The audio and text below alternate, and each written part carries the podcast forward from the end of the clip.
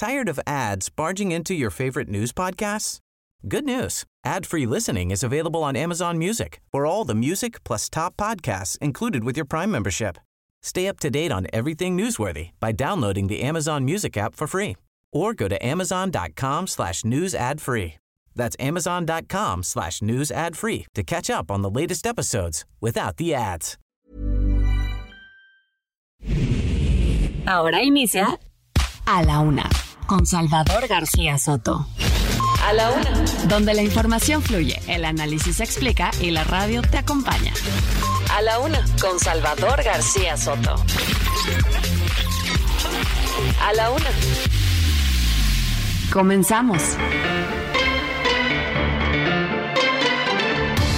No voy a dar punto de vista del tema, está en manos del juez. No tenemos nosotros todavía la resolución, no nos ha llegado a notificación. De mis compañeros de León, ni un paso atrás. de la Ciudad de México, el presidente del Poder Judicial. Gracias por permitirme gobernar esta maravillosa ciudad. Gracias por estar juntos y juntas.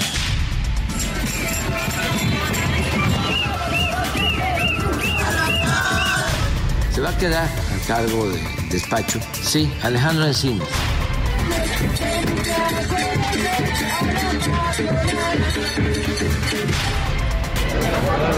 Una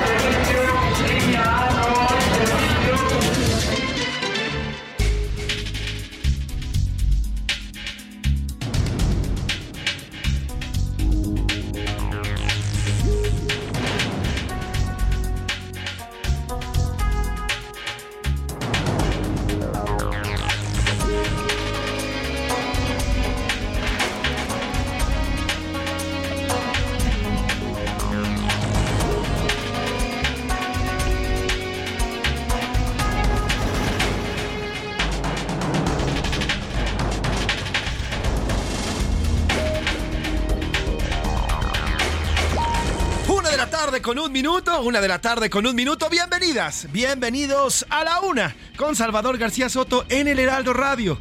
A nombre del titular de este espacio, el periodista Salvador García Soto y de todo este gran equipo que hace posible día a día este servicio informativo, yo soy José Luis Sánchez Macías y le vamos a informar en este viernes. Viernes, que te quiero viernes, ya viernes 16 de junio. Estamos entrando a la segunda quincena de este, de este mes de junio y con muchas ganas y muchos brillos. Tenemos en estos momentos 28 grados centígrados aquí en la capital. El calorón va a continuar en prácticamente todo, todo el territorio nacional, así que a seguirse eh, pues cubriendo con eh, los, eh, los protectores solares, seguir tomando agua, hidratándose, usar ropas ligeras, estar la menor cantidad posible bajo el sol, hidratarse, le digo, ahí es muy muy importante porque ya son ocho las personas que han fallecido por el tema de golpes de calor. En fin, tenemos mucho que contarle en esta tarde de viernes. Yo le agradezco el favor de su atención, le agradezco que nos sintonice a través de las diversas formas que hay para comunicarse con este espacio. Mucho que contarle, mucho mucho que platicarle también en esta tarde, tarde de viernes, ya le decía soleada. Y vamos, si quiere, le platico lo que hemos preparado en esta tarde para usted. Desfilan, hoy comenzó el desfile de corcholatas allá en un, eh, en un hotel del centro, del centro de nuestro país, de la capital aquí del país. Y comenzó ya este, este desfile. Uno a uno, las corcholatas han ido eh, eh, acudiendo a su registro ya oficial para ser los aspirantes o para convertirse en estos protectores o cuidadores de la defensa de la 4T, se han llamado a los aspirantes a la presidencia de la República. Muy temprano llegó Manuel Velasco, el senador con licencia del Partido Verde Ecologista de México. Le siguió Ricardo Monreal, eh, también ya el, ahora ya exsecretario de Gobernación, Adán Augusto López. Él no acudió, pero bueno, serán dos representantes que mande a este hotel que se ha convertido en la sede, en el cuarto de guerra para los morenistas, a este hotel ahí en la zona de Avenida de Revolución. Y bueno, pues también Adán Augusto López ya va a presentar su registro oficial. Y bueno, pues espera que en el lapso de esta tarde, en lo que resta de la tarde, la ex jefa de gobierno Claudia Sheinbaum, que ayer se despidió en un evento al que acudieron más de 80 mil personas en el centro histórico, allá en el Zócalo, eh, perdón, en el Monumento a la Revolución. Bueno, pues acudieron y se espera que a lo largo de esta tarde ya la jefa de gobierno también acuda a su registro oficial. Estaremos contando cómo va todo este desfile de corcholatas que está llegando allá al hotel, en este hotel en la Avenida Revolución, para su registro y ya con eso comenzaron así de lleno la campaña y la batalla interna en Morena para definir quién será el próximo candidato o candidata a la presidencia de la, República por, el por parte del partido que actualmente gobierna. Oiga, y tremendo caos desde temprano, cerca de las 9 de la mañana. La carretera federal a Cuernavaca y la autopista México-Cuernavaca están cerradas. Oiga, eh, habitantes de Topilejo, de esta zona eh, pues, boscosa, de esta zona donde hay, eh, hay bosque aquí en la, en la capital, en la Ciudad de México, están manifestando, protestando, exigiendo que las autoridades, tanto capitalinas como federales, pongan manos a la obra en ya no permitir la tala clandestina de árboles. Estos habitantes se quejan de la tala clandestina, están devastando la zona de Topilejo y esto ha provocado, además de muchas cosas, además del ecocidio, bueno, pues también que el agua deje de fluir dentro de todas estas partes ahí en Topilejo. Vamos a ir hasta esta zona porque hay un tremendo caos, le, digo, desde tempranito está esta larga fila y bueno, son miles de automovilistas los que están varados y están intentando llegar, llegar hacia Cuernavaca por lo menos. Cerca de las 5 de la tarde es lo que ya están planeando, se van a retirar, no sabemos todavía si van a cumplir con esto Mientras tanto, voy a compartir imágenes en nuestras redes sociales, arroba soy Pepe Macías y arroba S García Soto. Vamos a compartirle estas imágenes, son de verdad impresionantes, una larguísima fila allá en la México Cuernavaca. Y perseguida, oiga, la jueza Angélica Sánchez fue detenida hoy por segunda ocasión. Ella es acusada de delitos contra la fe pública y tráfico de influencias. La primera vez que la detuvieron fue el 5 de junio. Esto ya ha sido señalado como una persecución. La, esta persecución eh, pues, está siendo orquestada, y es como se ha dicho, por parte del gobierno de Cuitlagua García, el gobernador de Veracruz. Hoy esta mañana, la jueza Angélica, que acudía para tener una audiencia con la, eh, la, presidenta, la ministra presidenta Norma Piña, para exponerle el caso en cómo ha sido perseguida por parte del gobierno de Cuitlagua García, bueno, pues ya no alcanzó ni siquiera a verse con la ministra. Fue detenida por elementos de la Guardia Nacional, así está en su ficha de detención, que además ni siquiera se identificaron como tales. No, es, no traían insignias, no le leyeron sus derechos, iban vestidos como civiles, iban en autos de civiles, en fin, toda una serie de tropelías en esta detención de la jueza Angélica Sánchez y le vamos a, hablar de este caso. Mientras tanto, absuelta el juez, de, el juez de Texas, Juan F. Alanís, desestimó el caso contra la regidora panista de Reynosa, Tamaulipas, Denise Ahumada, esto por posesión de drogas con intención de distribuirlas. Aquí le contamos el lunes pasado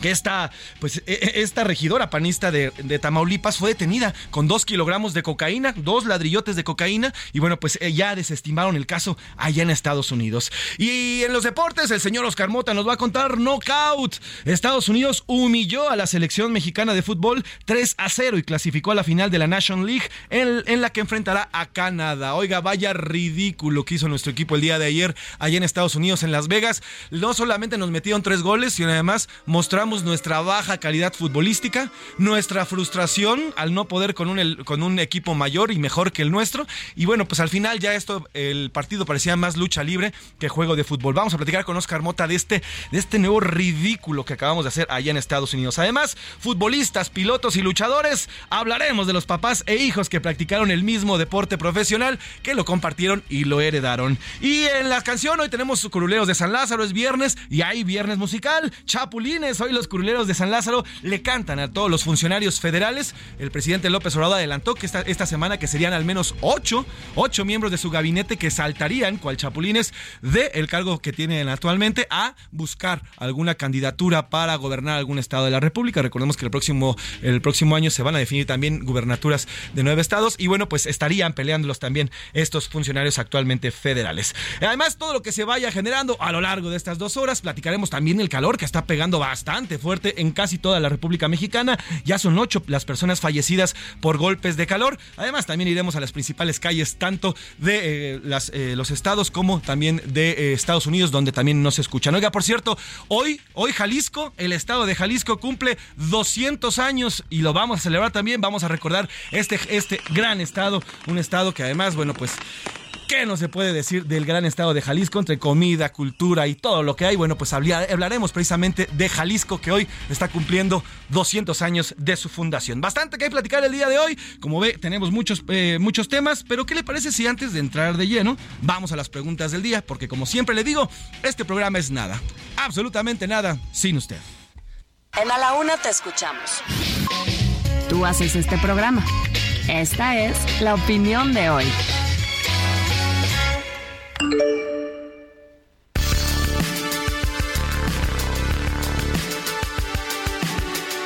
La pregunta que le hacemos en esta tarde de viernes, viernes 16 de junio, Morena dará 5 millones de pesos para viáticos y gastos corrientes a sus tres corcholatas, en específico a Ebrard, a Claudia Sheinbaum y a Dan Augusto López. Así lo definió hoy lo anunció también Mario Delgado, más adelante le voy a poner el audio, luego de la propuesta que hiciera el ex canciller Marcelo Ebrard para que uh, pues llegaran recursos a las corcholatas o a los aspirantes para que pudieran realizar su precampaña o, o su campaña como quieran llamarle, como le llaman internamente en Morena. Bueno, pues hoy Mario Delgado, líder de Morena, decide y confirma que se les otorgarán 5 millones de pesos a cada uno de, las, de los aspirantes. Esto únicamente para gastos corrientes, es decir, para sus viáticos, para comidas, para transportes, para todo lo que necesiten en gasto corriente. No pueden utilizar este dinero, este recurso para publicidad, para publicidad personal ni propaganda de los aspirantes.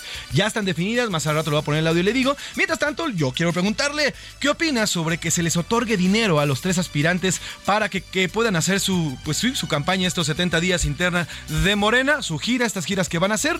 A, está bien, es dinero del partido y lo gastan como ellos quieren. B, está mal, ese dinero no es del partido, es de nuestros impuestos y no deberían de dárselos. O C, hagan campaña con su dinero, no con el nuestro. Es la, tercera, la tercera respuesta que le ponemos. Segunda pregunta para este viernes. Este domingo celebramos el Día del Padre en nuestro país, una fecha que comenzó a celebrarse desde los años 70, pero no ha cobrado la relevancia que tiene el Día de las Madres, por ejemplo. La pregunta que le hacemos son dos de este tema. ¿Usted celebra igual a su padre que a su madre? Es, es, es decir, ¿usted celebra de la misma manera a ambos? Si no, pues díganos si sí o si no. Y además, envíanos un mensaje. ¿Qué le quiere decir a su padre? ¿Qué le quiere mandar a su padre? Y bueno, pues si lastimosamente como muchos padres ya se adelantaron, pues también siempre un mensaje a través de la radio es bonito porque seguramente lo escuchan. Las respuestas que le ponemos acá, sí, celebro igual, son igual de importantes tanto el padre como la madre. B, no, no lo celebro igual, la madre es mucho más importante. O C, debemos reconocer, debemos reconocer el papel de los padres también, al igual que el de la madre. Y por último, la tercera pregunta que le hacemos el día de hoy, la selección mexicana hizo un verdadero ridículo ayer en la semifinal de la National League ante Estados Unidos. Cayó 3 a 0, pero por si fuera poco mostró una tremenda frustración ante su incapacidad de encontrar la cuadratura del círculo llamada Estados Unidos en el fútbol. La pregunta que le hacemos en esta tarde, por último, ¿qué opina y qué opinión le merece la selección mexicana y cómo se mostró el día de ayer? A, están en un proceso, es normal la derrota, tienen que encontrar cómo jugar juntos. B, son un fiasco, no les interesan los colores del de México ni de la selección. O C, ya mejor debemos de retirar el apoyo a la selección mexicana y apoyar a otros deportes y otros seleccionados, como por ejemplo los de natación artística, como por ejemplo los de tiro con arco, como por ejemplo los de béisbol, en fin, otros deportes, y ya dejar a un lado y olvidarnos a estos futbolistas que solamente nos dan puras penas y vergüenzas. Vámonos eh, a un resumen de noticias y regresamos ya de lleno con la información, porque ya estamos aquí en A la Una con Salvador García Soto. Protegidos. Al menos 5 millones de trabajadores fueron inscritos o pertenecen a un sindicato, confirmó el INEGI. Tras las rejas. El ex subsecretario de Finanzas y Administración del Gobierno de Veracruz, Gabriel N., recibió un fallo condenatorio de seis años, seis meses de prisión como responsable del delito de enriquecimiento ilícito en agravio del servicio público. Con miedo. Al menos 700 personas huyeron de tres comunidades de Apatzingán, Michoacán, debido a las amenazas y agresiones del crimen organizado. Refrescada.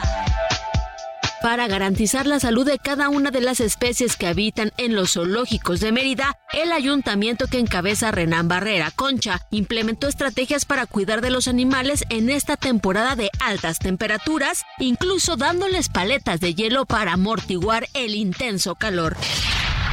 Sano. Tras nueve días ingresado por una operación de abdomen, el Papa Francisco, de 86 años, abandonó este viernes el Hospital Gemelli de Roma para regresar al Vaticano, donde su evolución será vigilada de cerca ante un verano con una agenda cargada.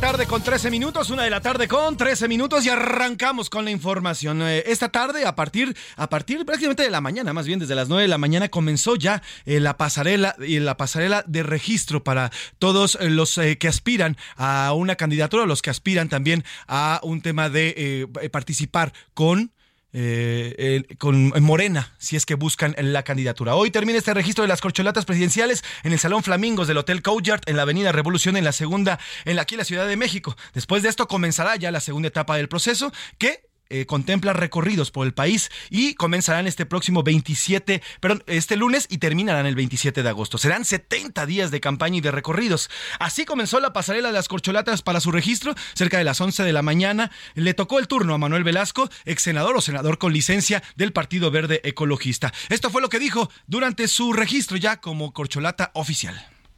Quiero reconocer el trabajo realizado para construir una contienda democrática, una contienda equitativa y principalmente una contienda de cancha pareja para todas y todos los participantes.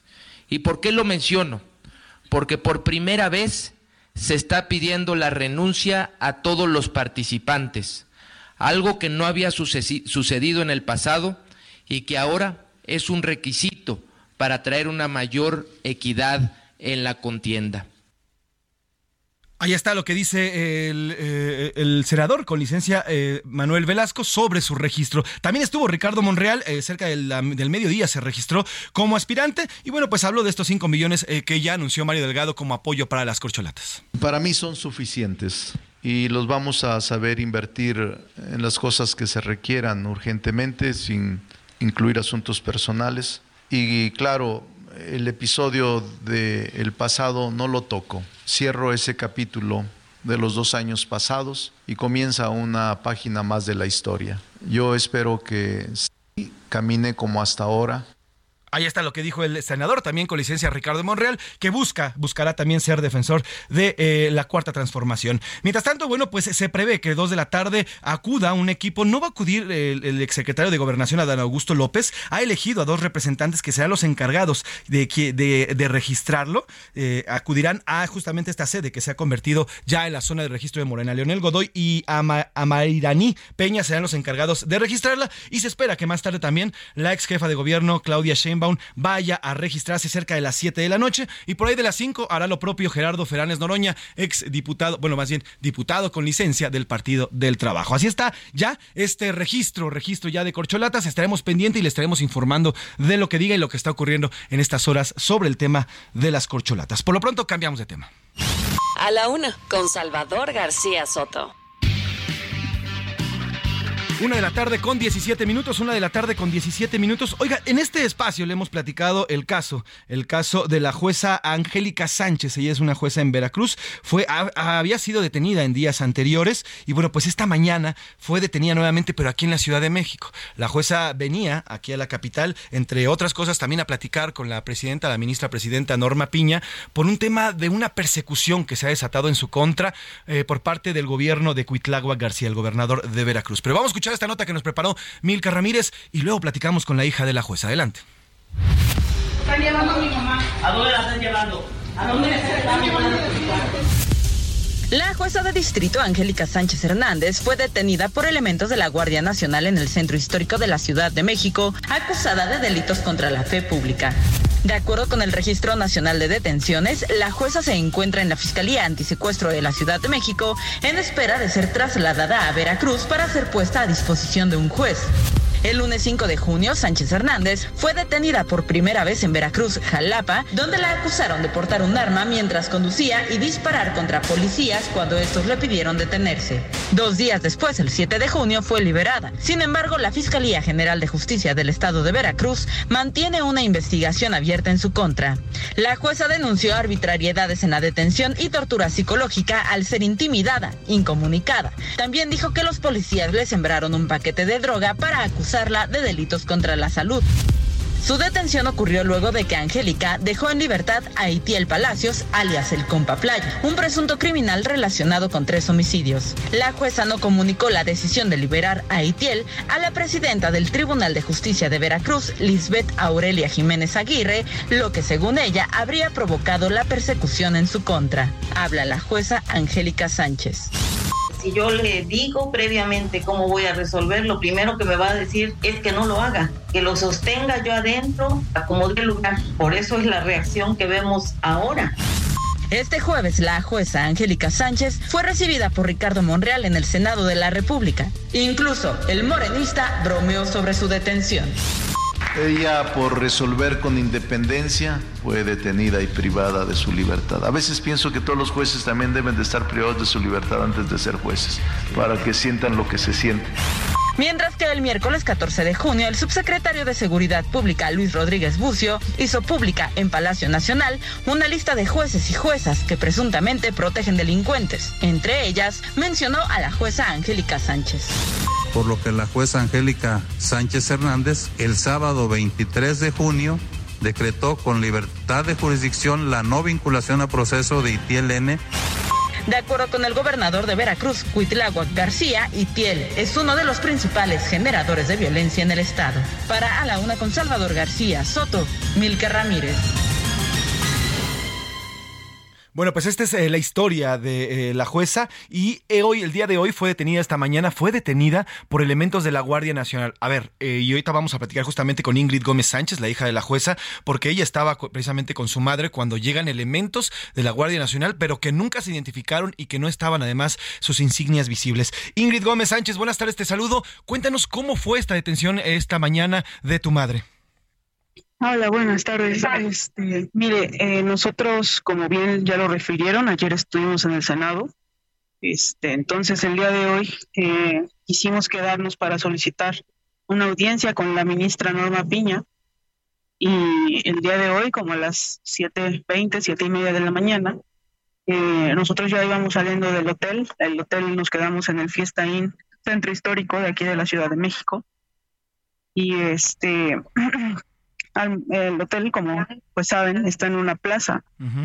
Nosotros bajamos del, del elevador, este, del, del, del elevador del hotel, bajamos directamente a una de las salidas o entradas de la, de la plaza, este, y en ese momento eh, nos intercepta una mujer que iba vestida completamente de negro, que supongo que es una elemento de la Guardia Nacional, no lo sé, lo estoy suponiendo porque jamás se identifica. Eso es lo que te quiero preguntar, Ingrid. Perdóname que te, responda, eh, que te interrumpa, Ingrid. Eso es lo que te quiero preguntar. ¿En algún momento las personas que detuvieron a tu mamá se identificaron, dijeron quién eran, le leyeron sus derechos, eh, se acercaron a preguntarle o a decirle, ¿hubo, ¿hubo este intercambio o simplemente llegaron a detenerla?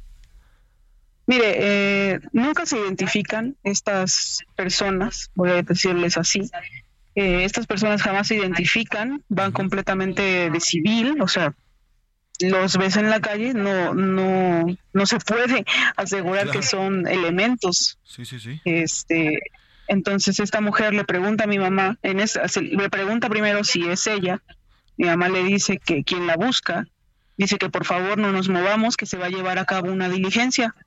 Se nos hace completamente extraño. Le pregunto a esta mujer, ¿diligencia de qué? No nos quieren decir. Y en ese momento, cuando nosotros pues, empezamos a, a presentir algo muy malo, hacemos por querer volvernos a meter al, elevador del hotel. Esta mujer le impide el paso a mi mamá y la jalonea. Y yo como puedo se la quito de encima para poder meterla.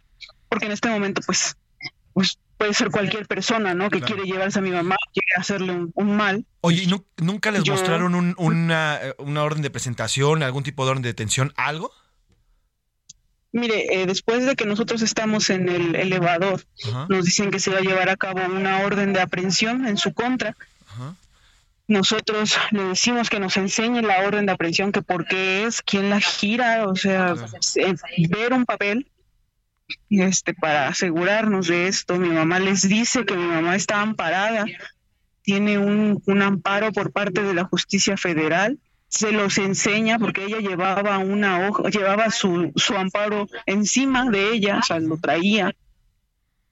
Y este se los enseña, llega una mujer que se puede apreciar en el video que está circulando, que trae una playera Calvin Klein que es la que trae nada más la hoja de la orden de aprehensión. Yo nunca me la enseñan, nunca nos las enseñan. Simplemente lo que yo alcancé a visualizar era el logo del Poder Judicial del Estado de Veracruz. Y este se lleva el amparo de mi mamá, tres minutos, regresa y dice esto no sirve, esto no sirve. Y se la llevan. De ahí... este, la Dime, cuéntame, cuéntame. La suben a una camioneta que tampoco estaba identificada, no era una camioneta oficial, podía ser la camioneta de cualquier persona, traía placas del Estado de México, la suben y dicen, síganos, porque les preguntamos a dónde se la llevan, ¿no? Con el, pavor de otra vez no saber dónde estaba. Nos dicen, no, pues si quieren, síganos. Nosotros, pues, ¿cómo? A pie, corriendo, no sé. Se la llevan y yo me muevo al Instituto de la Defensoría Pública Federal, que es donde nos están brindando apoyo. Sí. Este, y de hecho, de hecho ya mandaron un comunicado. Ingrid, tengo que hacer una pausa, me lo, así me lo, me lo ordena la guillotina, pero si me permites, regresamos eh, eh, después de la pausa para platicar ah, si has tenido comunicación con tu madre y qué es los procesos que, que, vienen. ¿Te parece si regresamos después de la pausa? Sí, claro. Regresamos, regresamos aquí en A la Una con Salvador García Soto. Información útil y análisis puntual. En un momento regresamos. Heraldo Radio, la H se lee, se comparte, se ve y ahora también se escucha.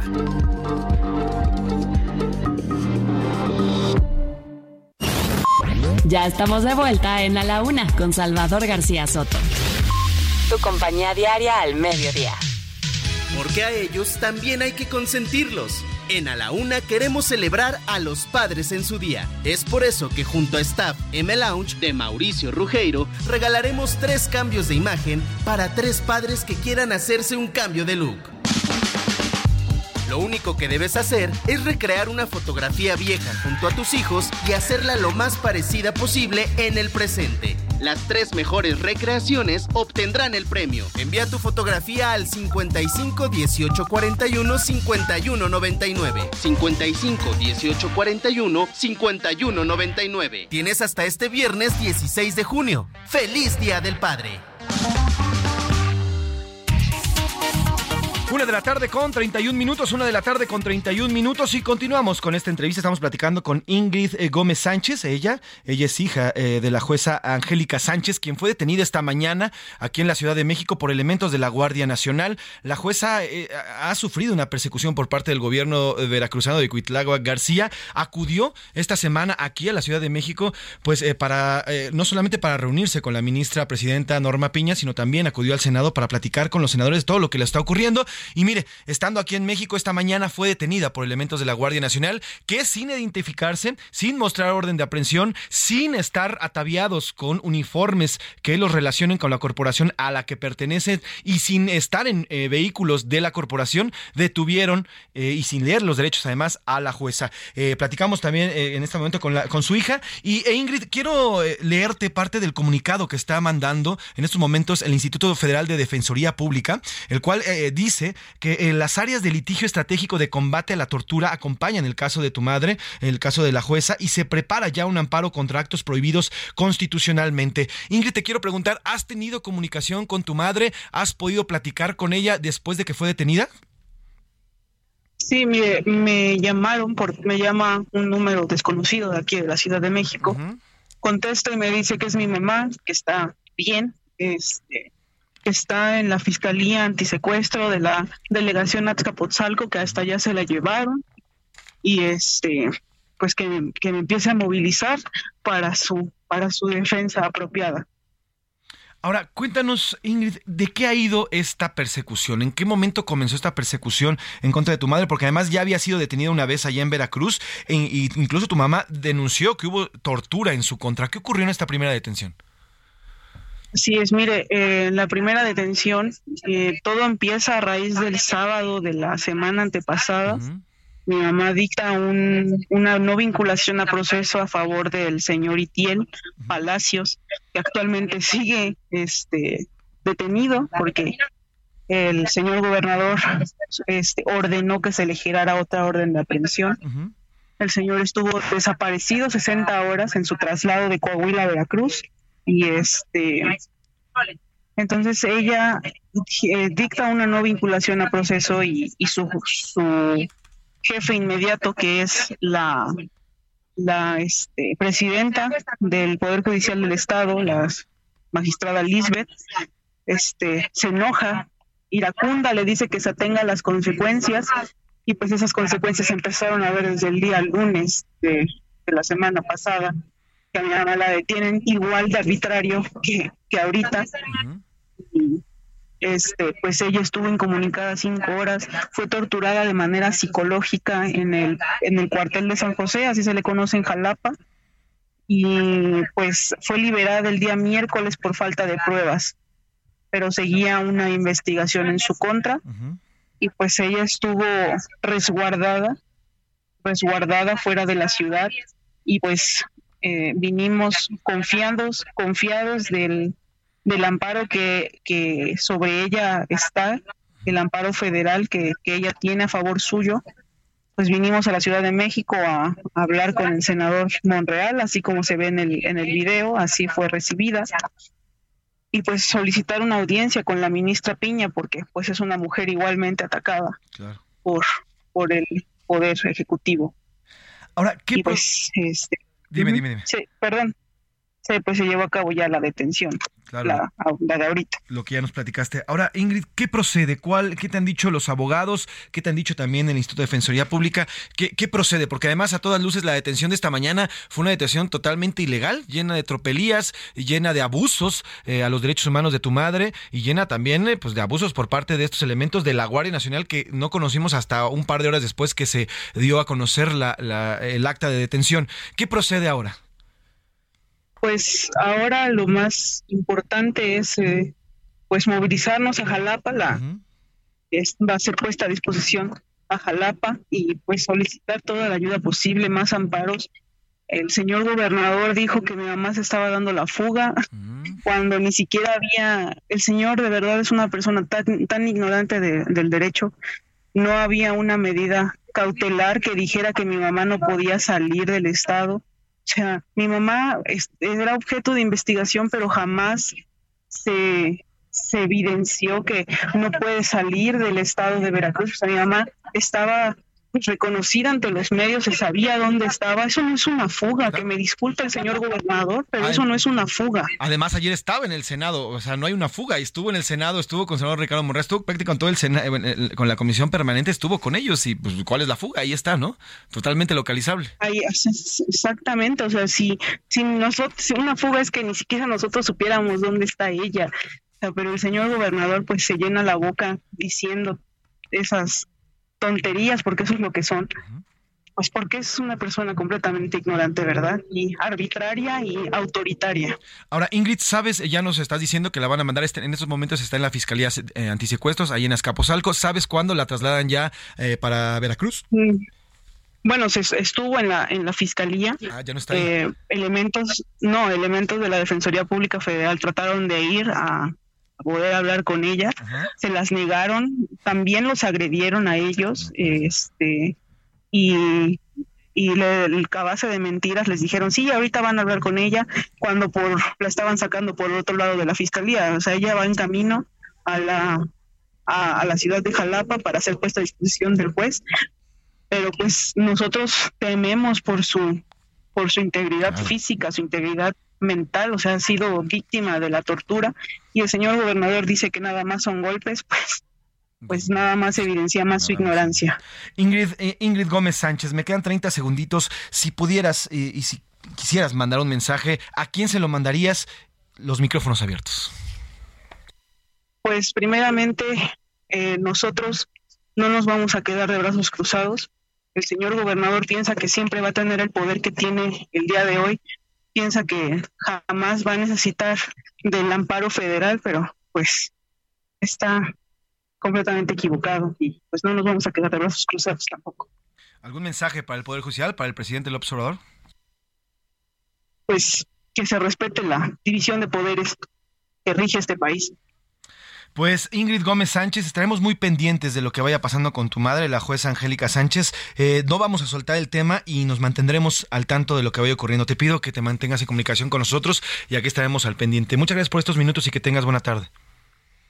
Gracias a ti. Bueno, pues ahí está el caso. Imagínese usted qué garantías tenemos como mexicanos que en cualquier momento cuatro personas sin que se identifiquen, sin ningún tipo de placa, sin ningún tipo de orden, sin en vehículos eh, civiles con placas además del Estado de México, lleguen, te detengan y te lleven quién sabe a dónde por órdenes de quién sabe quién.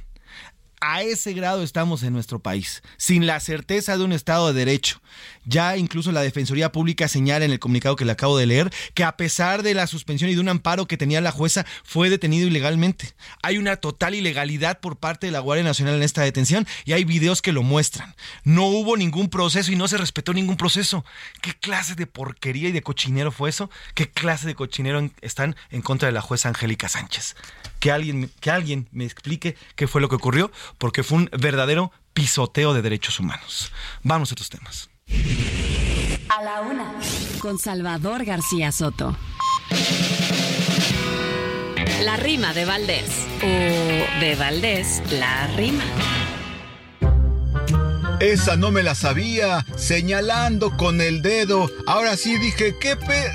¿Qué dedo amenazante tenía? Doña Claudia le blandía, pues al gober de Sonora, muy gallita la señora contra don Poncho Durazo, y el humilde jovenazo se achicó como una espora. A Claudia no le gustó ni cómo la recibieron y que a gritos le dijeron sus cosas y reclamó y la espalda le volteó y lo dejó hablando solo. Ahora sí que ya ni modo. Él dijo que no hay excusa, pero ella su fuero usa y hasta diría yo con dolo. ¿Cómo ven la prepotencia de la ñora favorita? Más cabr... Eh, más cañona que bonita se mostró con su presencia. No conoce la paciencia, así es la cosa en Morena, que del mando la cadena es una tremenda lata, porque aquí la corcholata vale más y eso da pena. Según el INEGI, los hogares encabezados solo por un padre representan menos del 1% de las familias mexicanas. Las entidades donde predominan los papás solteros son el Estado y la Ciudad de México, Jalisco y Veracruz.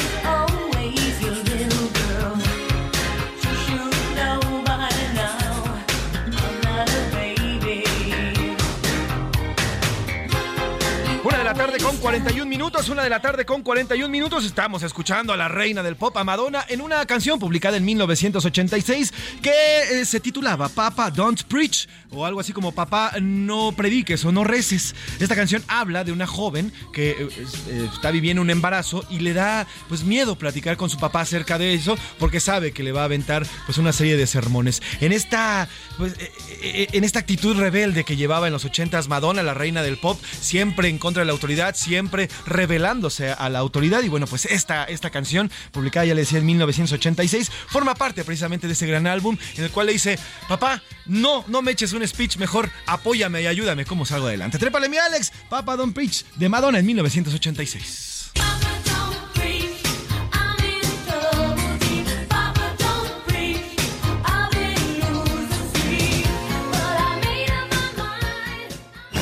A la una, con Salvador García Soto.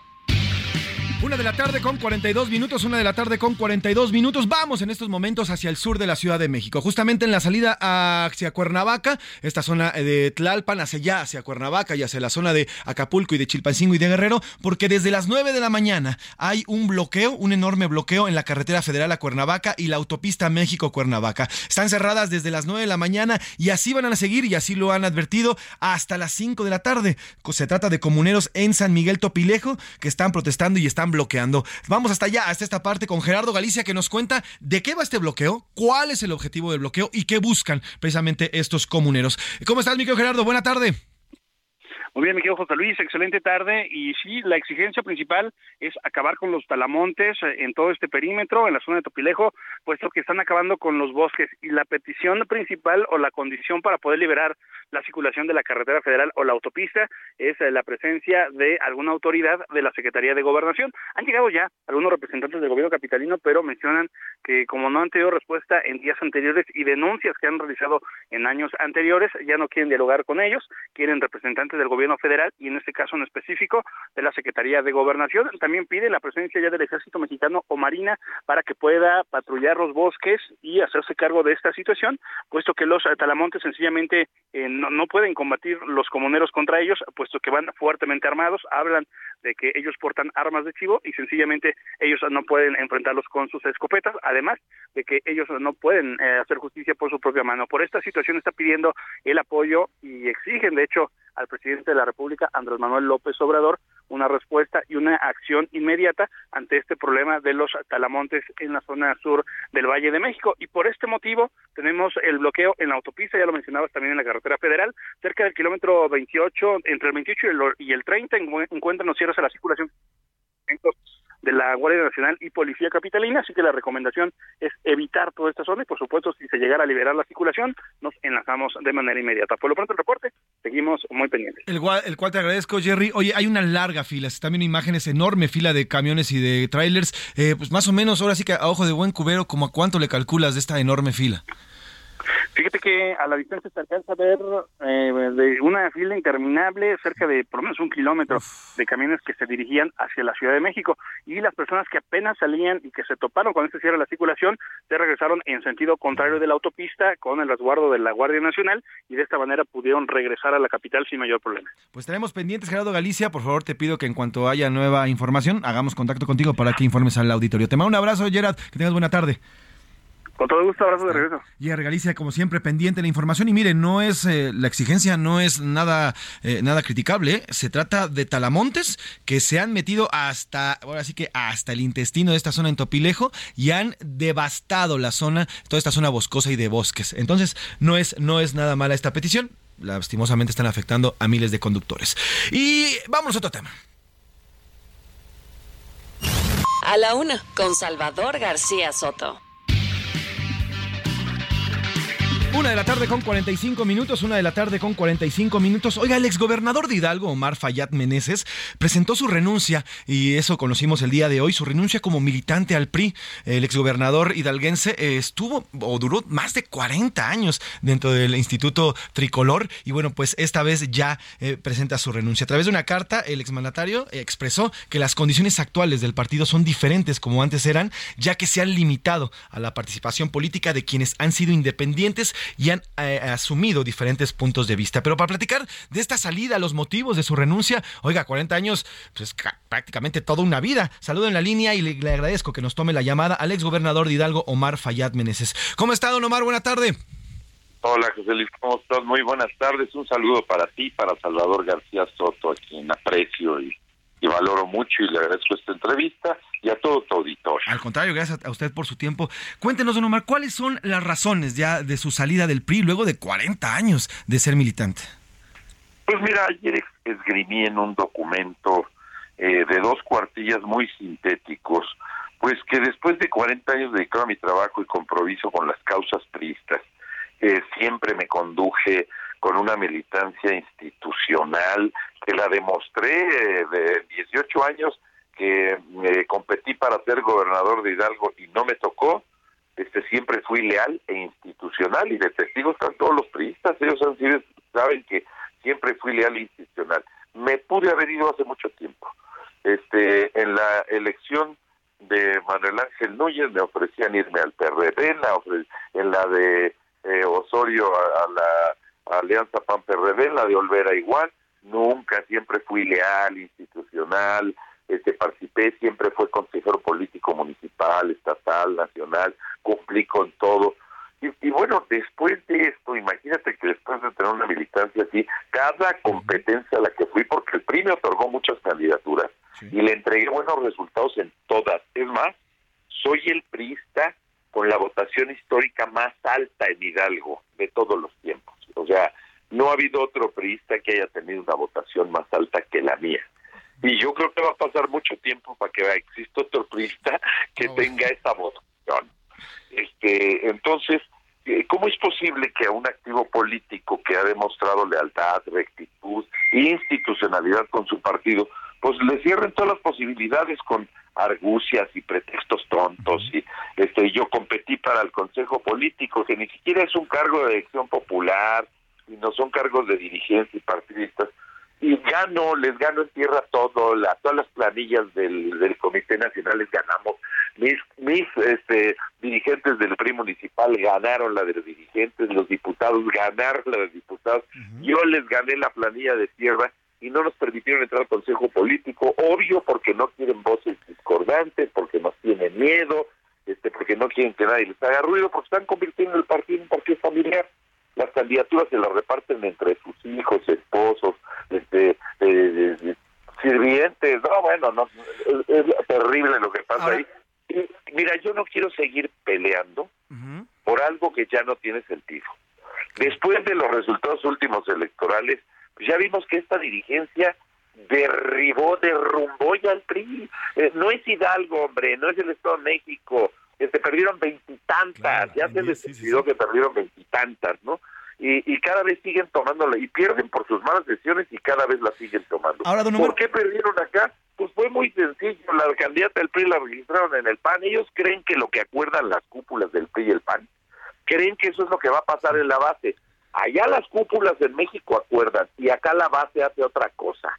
Acá es evidente que el panismo no respaldó este, la candidatura de Carolina Vigía, ¿no? Y al prismo lo dejaron dolido porque la registraron por el PAN, entonces muchas tampoco, pues eso es evidente. La derrota fue brutal, en algunos lugares 3 a 1 como en la capital, ni siquiera pueden acusar otra cosa que no hayan sido los resultados de sus malas decisiones. Claro. Ahora, Omar, ¿a quién señala directamente en esas decisiones? ¿De quién hablamos? Para ponerle cargo, no, eh, cargo nombre y cara. ¿Directamente a Alejandro Moreno Cárdenas?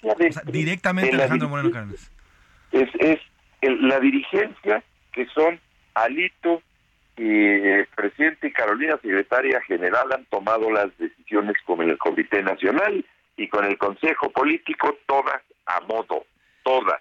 Pues yo creo que, ¿para qué sigo peleando? Yo no tengo nada en lo personal contra eso.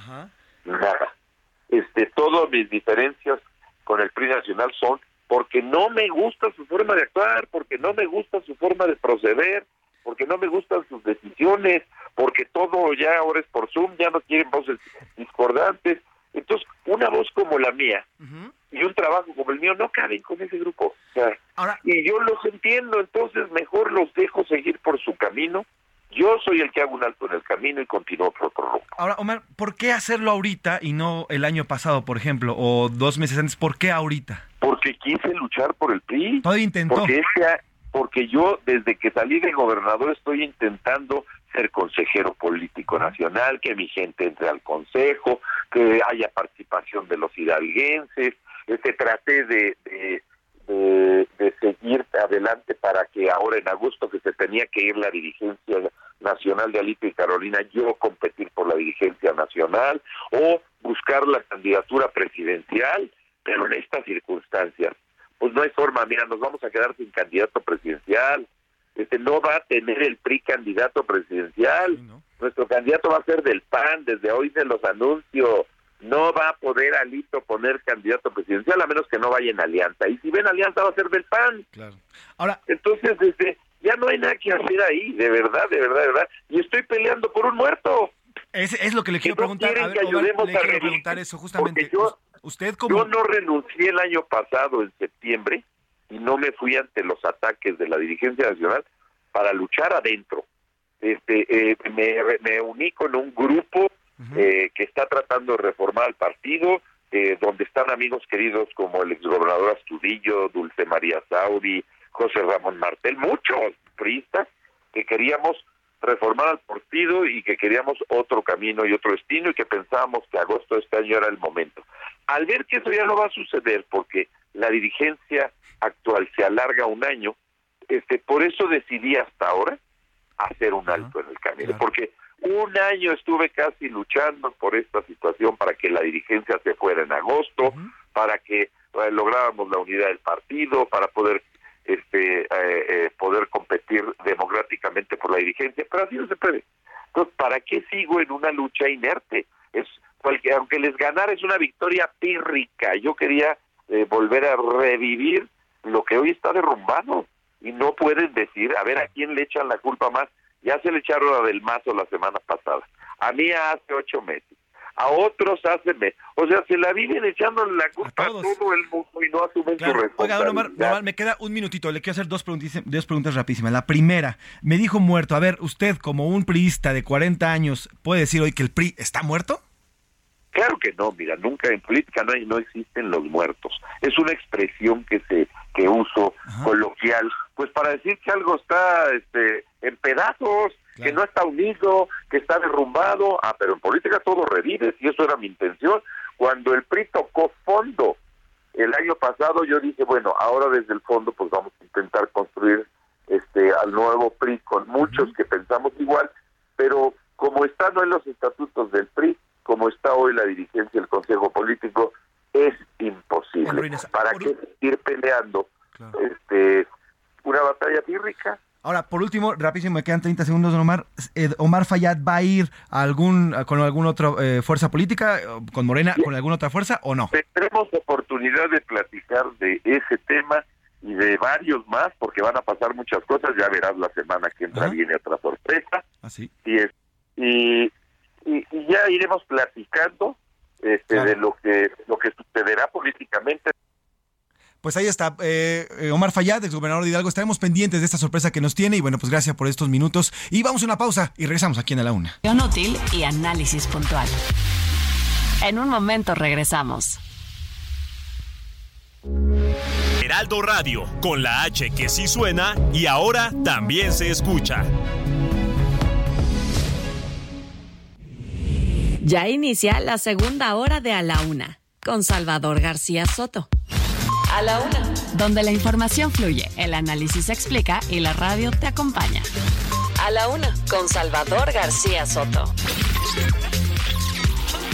A la Una. Comenzamos. Hola, muy buenas tardes. ¿Qué tal amigos del Heraldo Radio? ¿Sabían que en la Ciudad de México los choques menores ya no obstruirán las vialidades? El 80% de estos accidentes en la capital del país no involucra lesionados ni daños públicos. Y ahora, gracias al convenio entre el Gobierno de la Ciudad de México y la Asociación Mexicana de Instituciones de Seguros, las personas afectadas podrán mover sus vehículos a una zona segura. Ya sabes, si tu choque es leve, libera la vialidad. Tu compañía aseguradora te cubrirá. Gobierno de la Ciudad de México, ciudad innovadora y de derechos. Regresamos contigo, Salvador García Soto. Gracias. Porque a ellos también hay que consentirlos. En A la Una queremos celebrar a los padres en su día. Es por eso que junto a Staff M Lounge de Mauricio Rugeiro regalaremos tres cambios de imagen para tres padres que quieran hacerse un cambio de look. Lo único que debes hacer es recrear una fotografía vieja junto a tus hijos y hacerla lo más parecida posible en el presente. Las tres mejores recreaciones obtendrán el premio. Envía tu fotografía al 55 18 41 51 99. 55 18 41 51 99. Tienes hasta este viernes 16 de junio. ¡Feliz Día del Padre! Día del Padre tiene como origen el 19 de junio de 1909 en Washington, Estados Unidos, cuando Sonora Smart Dot quiso agradecer públicamente a su papá, que luego de enviudar y sin ningún apoyo, logró criarlos a ella y a sus hermanos. Vos sabes cómo te esperaba, cuánto te deseaba, no si vos sabes, vos sabes a veces hay desencuentros, pero cuando hay dos almas trae luz. Vos sabés que cuando llegaste cambiaste el olor de mis mañanas. No si vos sabés, vos sabes del día que tu madre vino, me dijo con ojos mojados que ibas a venir. Cuando el doctor dijo, Señor, lo felicito, es un varón, como poder explicarte? ¿Cómo poder explicártelo?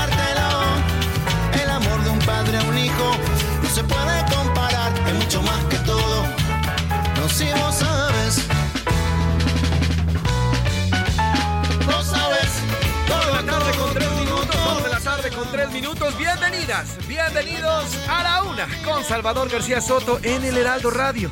A nombre del titular de este espacio, el periodista Salvador García Soto, y de todo este gran equipo que hace posible este servicio informativo, yo soy José Luis Sánchez Macías y le voy a informar en esta segunda hora del viernes 16 de junio. Tenemos mucho más preparado para usted. Hemos ya transitado la primera hora de estas dos que le compartimos día a día. Ya platicamos sobre este desfile de corcholatas que hubo durante toda la mañana en el registro ya de aspirantes oficialmente para la candidatura morenista a la presidencia de la República. También platicamos con el exgobernador Omar Fayad, presentó su renuncia luego de 40 años de militancia al partido tricolor y bueno, pues platicamos con él largo y tendido, nos explicó que prácticamente ese partido está muerto y bueno, culpó directamente a la dirigencia Alejandro Moreno Cárdenas de las decisiones que se han tomado y de las derrotas que ha tenido el partido y es por eso así explicó eh, Omar Fayad su salida. También platicamos, oiga, sobre esta detención arbitraria a todas luces y violadora de derechos humanos en contra de la jueza, eh, de la jueza Angélica eh, Sánchez. Ella fue detenida esta mañana por elementos de la Guardia Nacional, quienes, por cierto, no se identificaron, no presentaron orden de detención, no estaban ataviados con los debidos uniformes y no se transportaban en, automóviles de la corporación. Lo hicieron, vaya, con total, con total eh, eh, abuso de autoridad en contra de esta jueza. También platicamos de ello y bueno, en esta segunda hora vamos a tener muchísimo más para compartirle en esta tarde ya de viernes. 29 grados centígrados, nos estamos asando aquí en la capital de la República Mexicana. Cuéntenos cómo están viviendo también este calorcito. Si usted mire, es de esos que tiene los viernes mediodía, ya córrale, ya vayas a descansar porque ya está fin de semana y ya estamos muy contentos por ello. Estamos escuchando Vos sabés de los fabulosos Cadillacs. Recuerde que este, este viernes estamos celebrando y apapachando a todos los papás de esta República Mexicana que nos escuchan porque el domingo, el domingo es su mero día y les mandamos un gran, gran abrazo. Y los consentimos con música y además también con esta eh, promoción que lanzamos, ahorita se la voy a repetir, pero por lo pronto, mira Alex, trépale a vos sabés, esta canción de 1999 habla de la llegada de los hijos, el inicio de la paternidad, la revolución que esto causa y cómo, aunque no siempre llegan en el mejor momento, o eso creemos, siempre terminan siendo una luz que ilumina el camino de todos los padres. Al final, digas lo que digas, los hijos son una verdadera bendición y los padres cuando se convierten lo saben. Y así lo dice precisamente los fabulosos. Vos sabés cómo te esperaba. Trépale mi Alex.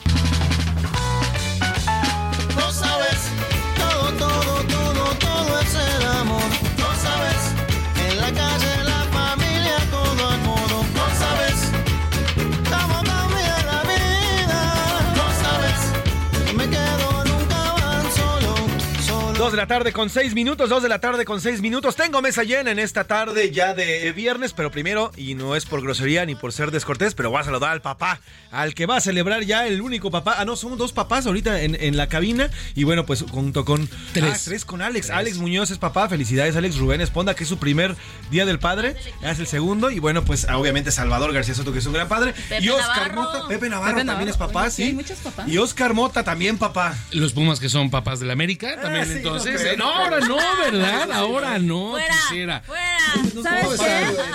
Mi querido Mafre, te mando un gran abrazo, mi querida Lau Mil, ¿cómo están? Un gran abrazo a todos. Feliz Día del Padre. Y bueno, pues ya escucho aquí, está por acá Laura Mendiola. ¿Cómo estás, Milán?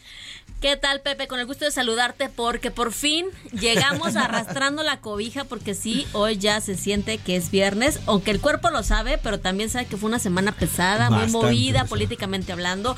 En cuanto a las temperaturas, ni se diga, ¿no? Yo ya estoy con actitud de saliendo de aquí, voy a echarme aunque sea ahí un frappé o una, nieve, una chelita, porque sí, la verdad esto está que arde. Sí, sí, sí, totalmente de acuerdo. Y bueno, pues si vas, que invite, ¿verdad? Que invite a la señora Laura Mendiola porque queremos ir contigo. Milka Ramírez, bienvenida.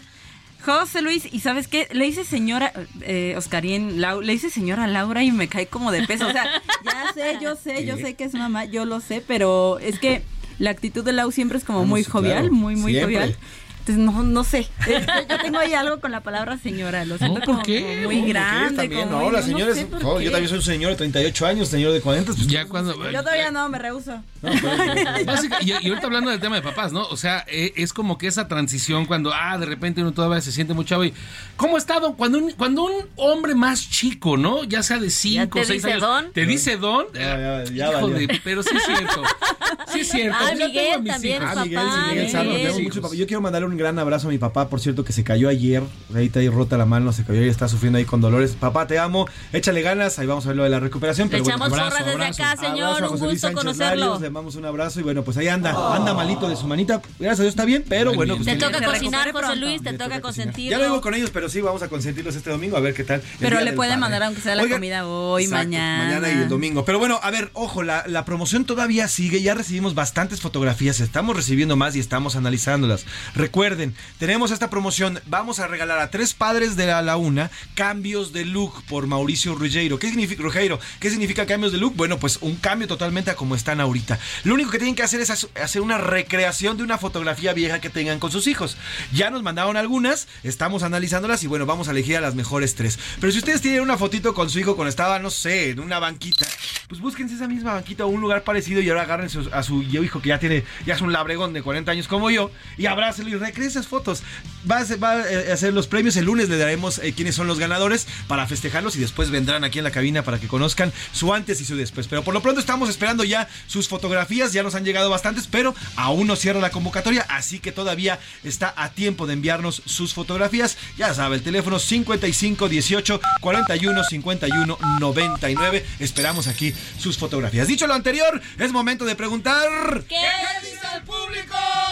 Y hay muchos mensajes. Milka Ramírez, cuéntanos. Así es, nos dicen buenas tardes. Creo que las corcholatas suponen que somos tontos o que el INE lo es también. Soy de Guadalajara y en un tramo que he recorrido en auto por Avenida Patria he visto seis anuncios de Adán Augusto y tres de la señora Sheinbaum. Son actos anticipados de campaña. Esto lo dice Gabriel Benítez. Ah, muchas gracias, Gabriel. Te mandamos un abrazo. Bueno, pues justamente es lo que ellos intentan eh, evadir el tema de, de los gastos de campaña diciendo que se trata de defensores de la cuarta transformación, que es una elección interna. Y bueno, pues así es como lo están tratando de, digamos, de pintar. Pero bueno, veremos ya al final. ¿Qué dice el INE y qué dice, ahora sí, qué dice el ¿Qué INE el al respecto de, de lo que está haciendo Morena en estos momentos? Buenas tardes. La jefa de gobierno, Claudia Sheinbaum, no debió haber renunciado. Esta señora no cumplió con los compromisos que ella hizo durante, bueno, para su gestión. Además de que es una persona irresponsable, poco capaz y mentirosa. Gracias por su comentario. ¿Qué más? Mi papá era catedrático, compartió su conocimiento y vida. Bueno, esta es sobre la otra pregunta. Sí, sí.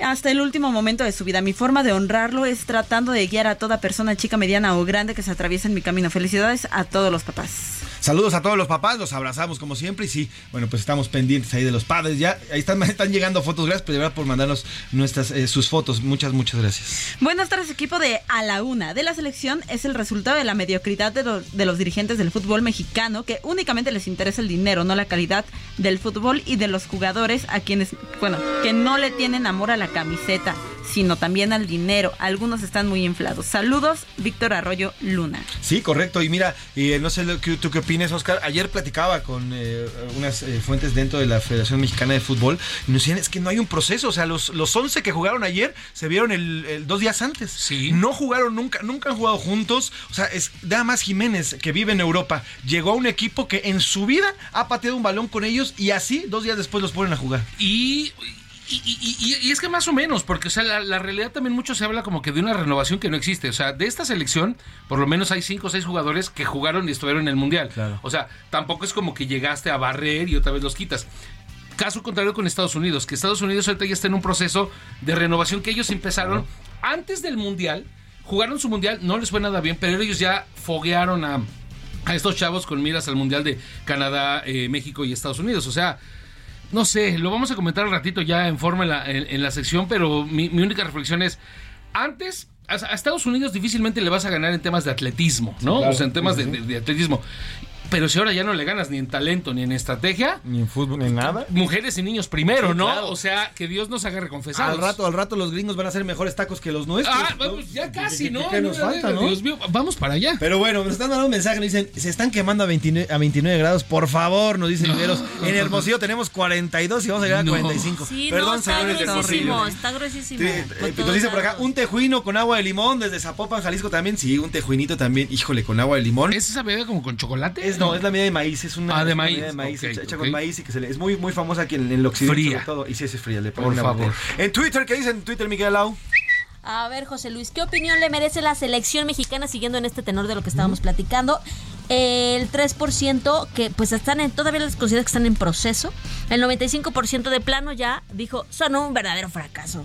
Y el 2% que hay que seguir apoyando, que hay que ser más nacionalistas para apoyar al fútbol mexicano. Yo sabes qué se haría y no sé qué piensen ustedes. Yo, como aficionado, yo ya dejaría de apoyar a la selección. Dejaría de comprar las sudaderas, las playeras. deja- ya, que entiendan, es que ese es el problema. Nos están dando malos resultados. Vimos Sí. un Qatar el año pasado de una porquería. Y ahí estamos los mexicanos apoyándolos, apoyándolos, apoyándolos. ¿Vieron esta imagen justamente ayer en televisión de un De un chavito? chavito, sí, que claro. traía en la, en la cabeza traía la bandera de México y traía una, suda- Así una playera de, de Estados Unidos. Mete gol a Estados Unidos, la cámara lo enfoca y el chavito ¡pum! No, se quita pues, la bandera de México que y besa el escudo de Estados. Unidos. O sea, un chavito mexicano a ese grado. La decepción que tienen ya los niños de esta selección. A mí me parecería como, como parte de salud mental. A ver, los que estén escuchando, que de repente digan, híjole, es que pues como yo nací en México, le tengo que ir a México. No, si no juegan bien, vete con, apoya a Inglaterra, apoya a Italia, apoya a Brasil, ¿no? O sea. No veas fútbol y apoya otro otro Exacto, deporte. Pero si te gusta el fútbol, o sea, o sea, es que genuinamente yo tengo, digamos, conocidos que tengo un cuate que inclusive le hacemos así como que un poco de burla porque siempre ha apoyado a Inglaterra. Y entonces dentro de, de- dentro de la broma es como, ay, cálmate tú, este Inglés. El inglés. Ajá, cálmate tú, McCartney o algo así.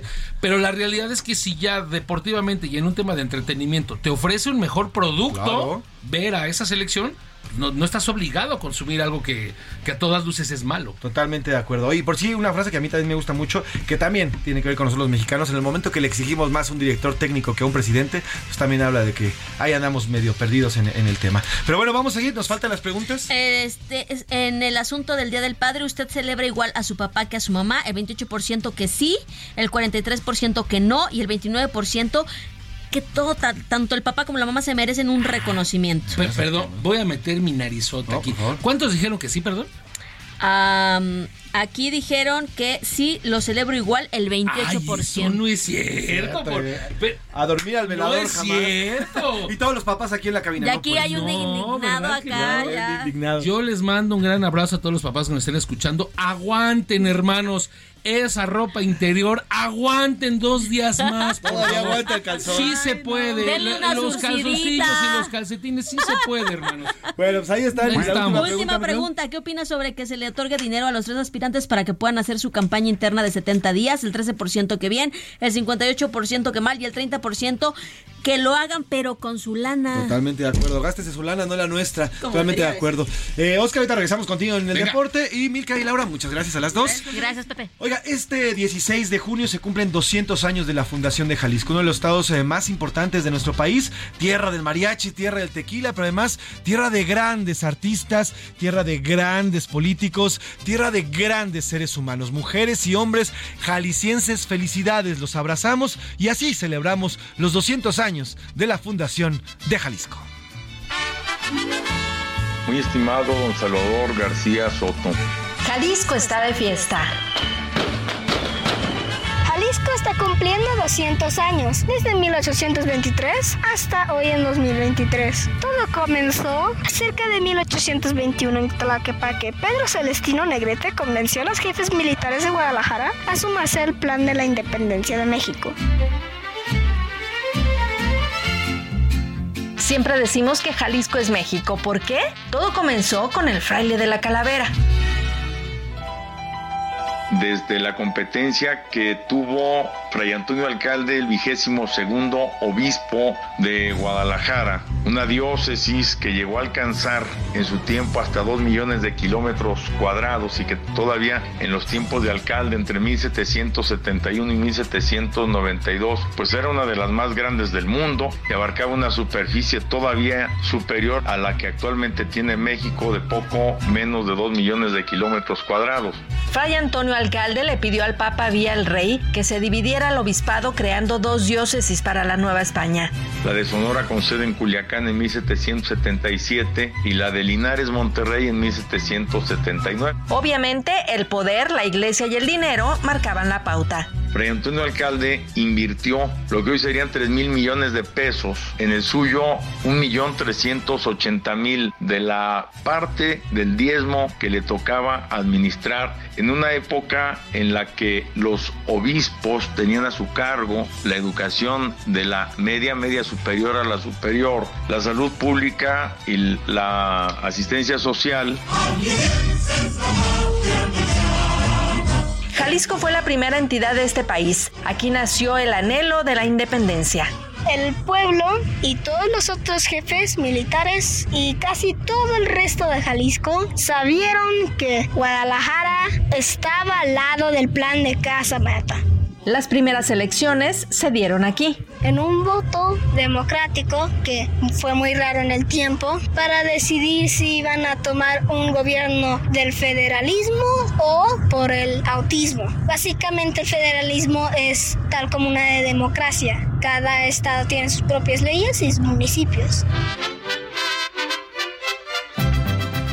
Por cierto, las instituciones que inició Fray Antonio Alcalde siguen vigentes. Creando el hospital más grande del mundo, el Hospital de Belén, la Universidad Pública y Gratuita de Guadalajara, la segunda y última de la Nueva España, y una infraestructura enorme con la que convirtió, decía, a Guadalajara de ser la décima segunda ciudad en importancia en su tiempo en la segunda. Eso es lo que sin duda facilitó que el estado de Jalisco se convirtiera en ese crisol Jalisco ha visto nacer a grandes personajes de la música, el deporte, la política y el arte. Una de ellas, la pianista Daniela Liefman, que anoche en el Teatro de Gollado con la Orquesta Filarmónica de Jalisco se unió a los festejos. Yo soy orgullosa de ser jalisciense porque siento que me ha hecho muy valiente. Jalisco tiene una cultura tan rica, tan bella. Me tocó la suerte de nacer aquí, en este estado. Espero poder contribuir de alguna manera chica a lo que yo he tomado de inspiración de Jalisco y de todo el arte y toda la música que existe aquí. Y están esos hijos de Jalisco por decisión, como la famosa diseñadora de moda Rosario Mendoza. Yo creo que soy la michoacana más jalisciense y que a veces entre que se me atora y se me junta la corunda y la torta ahogada y ya no sé por cuál decidirme. Jalisco, 200 años libres y soberanos. Voces Tomás de Ijar, Itan Mora y Adriana Luna, desde Jalisco para la Una con Salvador García Soto, Heraldo Radio.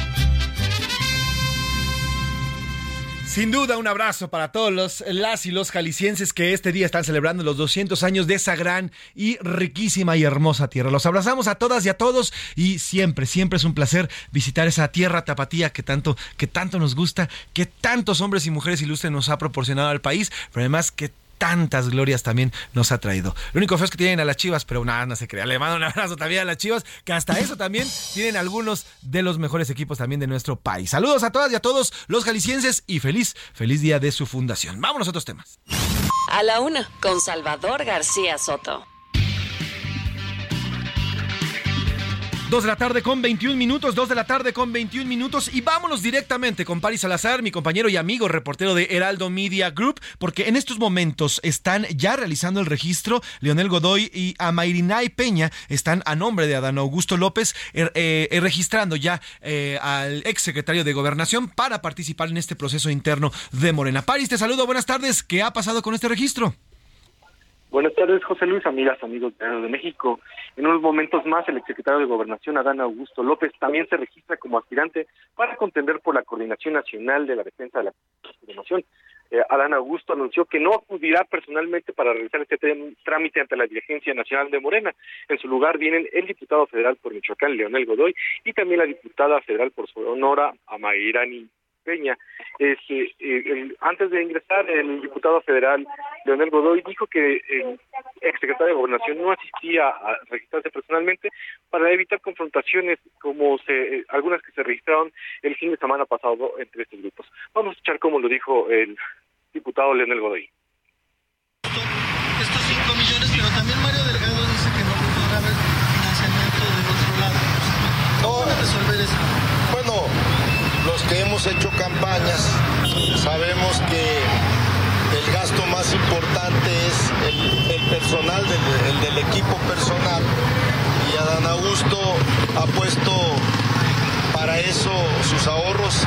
Dijo hoy que va a pedir que todo su, de, su declaración patrimonial de inicio y de final de la Secretaría de Gobernación, como dijo antes, de gobernador o de senador o de diputado, este, sea pública totalmente, no una parte, para que vean que él tiene que hacer sus recorridos.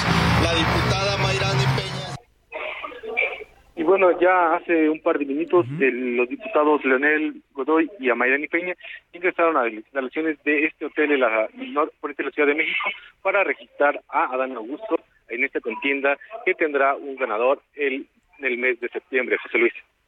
París, sobre, estamos escuchando a Leonel eh, Godoy París sobre estos 5 millones. Hoy Mario Delgado anunció el apoyo que van a dar a las corcholatas. ¿Qué va a hacer eh, por parte de Adán Augusto con estos millones de pesos? Bueno, ellos dicen que primeramente los van a utilizar los recursos propios, que cada uno va a pagar sus gastos. Ellos con su, con su, con su dinero que reciben de manera personal como diputados y, y Adán Augusto también con los ahorros de su vida como gobernador y como secretario de gobernación y también cuando fue senador, con esos ahorros él va a ayudar a recorrer el país. Dice que pretende recorrer eh, dos veces el país, recorrer dos veces cada uno de los 32 estados del país y que bueno van a buscar usar de la mejor manera estos recursos para que también todo el equipo pueda tener facilidad para desplazarse en, en el país. Pues traemos pendientes, París, te agradezco el reporte y te pido que si hay alguna información nueva, hagamos contacto de inmediato para que nos la cuentes. Que tengas buena tarde, amigo, que tengas un gran fin de semana. Seguimos pendientes. Un abrazo.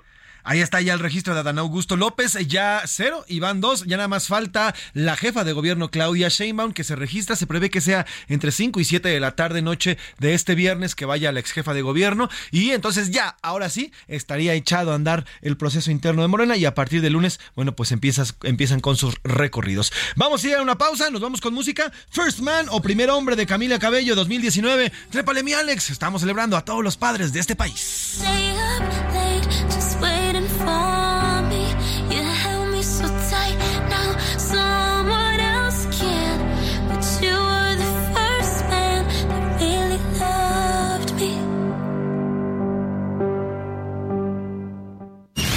No le cambies. Estás en A la Una con Salvador García Soto. Información útil y análisis puntual. En un momento regresamos. Heraldo Radio, la H se lee, se comparte, se ve y ahora también se escucha.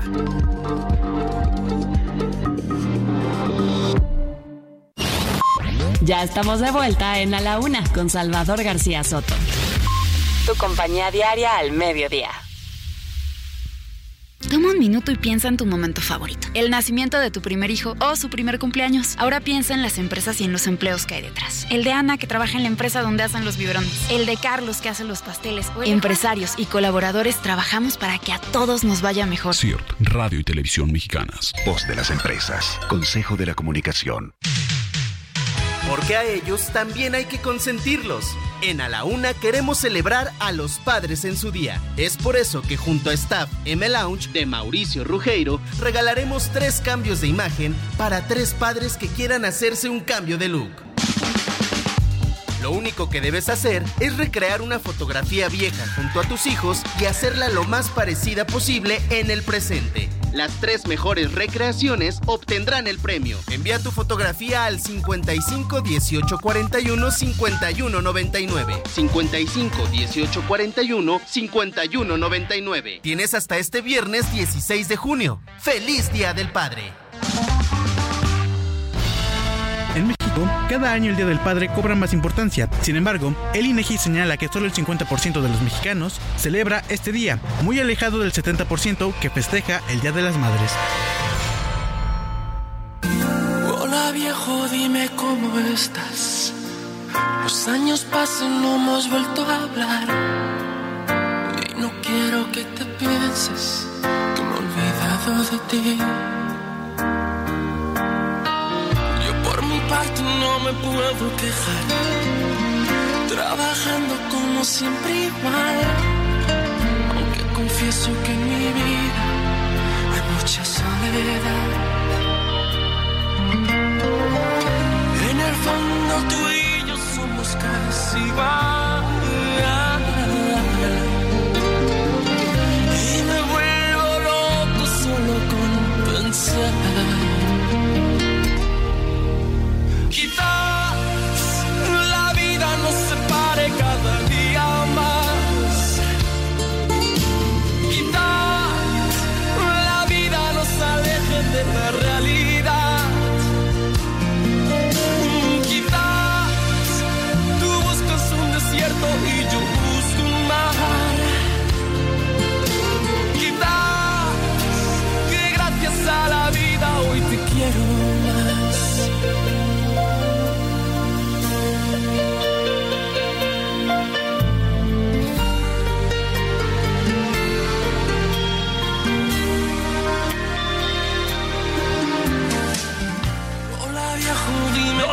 con 33 minutos, 2 de la tarde con 33 minutos. Continuamos aquí en A la Una con Salvador García Soto. Yo soy José Luis Sánchez Macías y le estamos informando en esta tarde de viernes, viernes 16 de junio. Tenemos 29 grados centígrados aquí en la capital, bastante calorcito y bueno, pues el calor se expande y continuará hasta por lo menos el día de mañana y veremos qué dice mañana la Conagua. Estamos escuchando esta canción bastante linda, una letra muy muy bonita de Enrique Iglesias.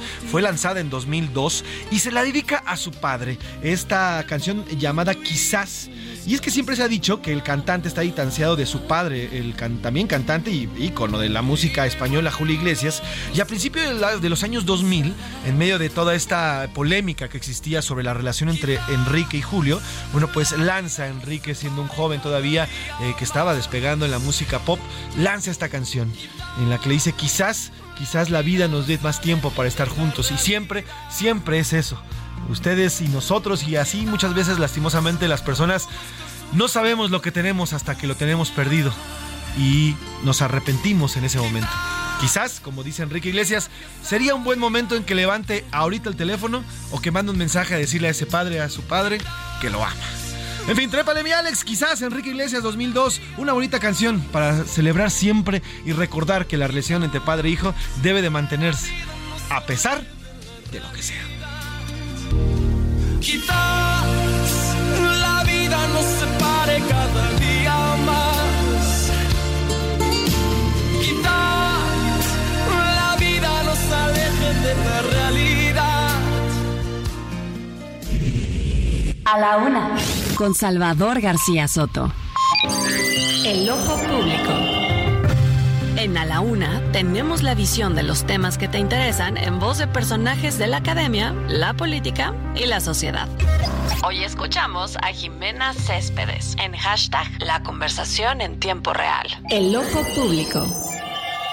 Aunque tratemos de hablar de otra cosa, la agenda digital está siendo acaparada por las elecciones internas de Morena a la presidencia de la República. La salida de las cuatro precandidatos de sus cargos ha dado mucho de qué hablar. En la conversación sociodigital, la delantera la sigue llevando Claudia Sheinbaum con un 40%, seguido de Marcelo Obrar con el 25%, Ana Augusto con el 19% y Ricardo Monreal cerrando con el 16%.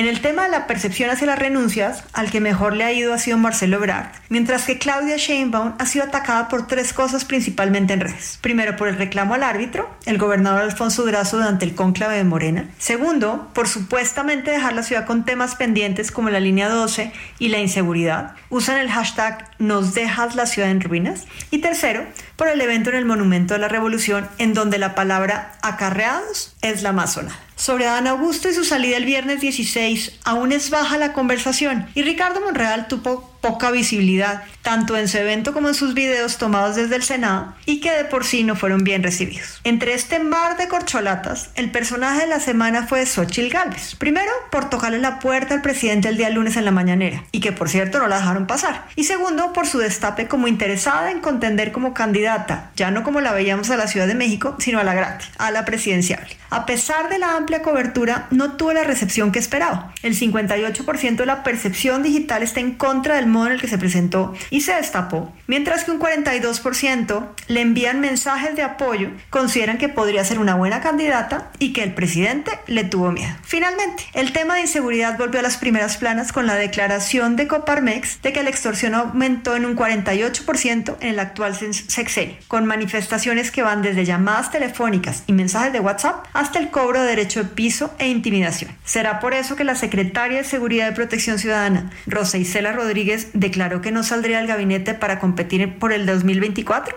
Soy Jimena Céspedes y nos vemos la próxima semana en A la Una con Salvador García Soto. 2 de la tarde con 37 minutos. Gracias a Jimena Céspedes de MW Group que nos da como siempre el, el termómetro, cómo va y cómo se mueve esta, este diálogo a través de las redes sociales que mire, eh, hoy eh, la importancia de estas redes son incluso que definen elecciones, ¿eh? A ese grado y la del 2024 no va a ser excepción, así que a través de MW Group y Jimena Céspedes vamos y como todos los viernes le vamos a estar contando cómo se mueven estas redes sociales. Oiga, hablando de redes y de carreteras, vámonos precisamente hasta la México Cuernavaca porque ya fue liberada. Yo le decía, y así lo habían dicho los comuneros, que sería a las 5 de la tarde, pero al parecer ya hubo un acuerdo. Jerry Galicia nos tiene la información porque ya se va a, o se está liberando ya esta vialidad allá al sur de la Ciudad de México. Jerry, cuéntanos, ¿qué ha pasado? Sí, mi querido José Luis, amigos de Heraldo Radio, queda completamente liberada la autopista y la carretera federal. El acuerdo inmediato fue la presencia de Guardia Nacional y Policía Capitalina en las inmediaciones o parajes de la zona de Topilejo, donde están laborando o donde actúan los llamados talamontes para tratar de entrada de inhibir esta acción. Y el día de mañana van a tener una reunión con Gobierno Central para poder plantear una estrategia, poder eh, ya sentarse a dialogar con las autoridades y eh, mostrarles todas sus demandas para tratar de llegar a un acuerdo y también trazar una estrategia para poder combatir este delito de la tala eh, eh, indiscriminada de los eh, árboles en toda esta zona boscosa de la alcaldía de Tlalpan. Así que bajo estas condiciones se logra liberar la circulación de la autopista, ya los comuneros comienzan a retirarse de este punto y ya están prácticamente en calles eh, de tránsito local en la zona de Topilejo. La autopista ya está avanzando de manera extraordinaria y es una buena opción si van a salir a carretera. Bueno, pues sin duda es una buena noticia, querido Jerry, para todos aquellos que piensan o planean echarse un fin de semana con este calorón allá en Cuernavaquita, en Morelos o en Guerrero. Bueno, pues sin duda es una gran noticia. Gracias, Gerardo, por estar al pendiente toda esta mañana y darnos, como siempre, la información puntual. Que tengas una, una gran tarde, Jerry, y buen fin de semana. Pues ahí está, ya lo escuchó usted aquí en la una, ya fue liberado, ya fue liberada México-Cuernavaca, esta, eh, esta carretera que estuvo bloqueada desde las 9 de la mañana, bueno, pues ya se puede transitar normalmente. Si usted iba o tiene planeado salir, adelante, ya está liberada esta, esta vía. Oiga, y hablando de vías y de medios de comunicación, eh, más bien y de medios de transporte, ayer, una vez más, el metro en la Ciudad de México sufrió un desperfecto. Esta vez fue en la línea A y causó un, todo un caos. Vamos con Ricardo Romero que nos presenta esta crónica de lo ocurrido ayer en la línea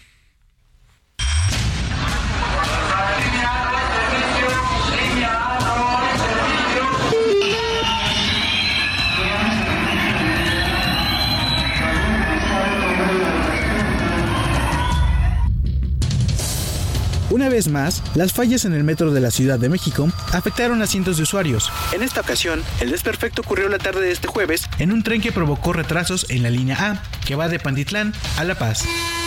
La interrupción del servicio provocó molestia en los pasajeros y una alta afluencia en los andenes.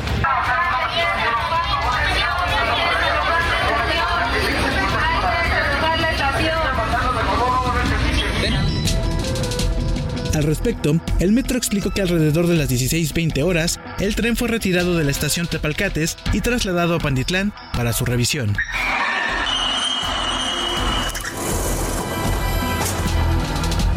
Posteriormente, el transporte colectivo anunció que la circulación de los trenes había sido restablecida y con flujo continuo. Por si fuera poco, esta mañana el tren ligero también presentó problemas debido al desajuste de una catenaria, por lo que el servicio en el trayecto Xochimilco-Huipulco quedó suspendido. Ante esta situación, el titular de la Secretaría de Seguridad Ciudadana, Omar García Harfush, informó que la dependencia brindaría apoyo a los afectados a través de un servicio provisional conformado por 60 camionetas y 30 autobuses. Alrededor de las 9.43 horas, el secretario de Movilidad, Andrés Layuz, señaló que el servicio quedó restablecido en todas las estaciones del tren ligero. Es así que en menos de una semana suman ya tres fallas en dos de los transportes más importantes que miles de personas usan para desplazarse en la Ciudad de México. Para la una con Salvador García Soto, Ricardo Romero.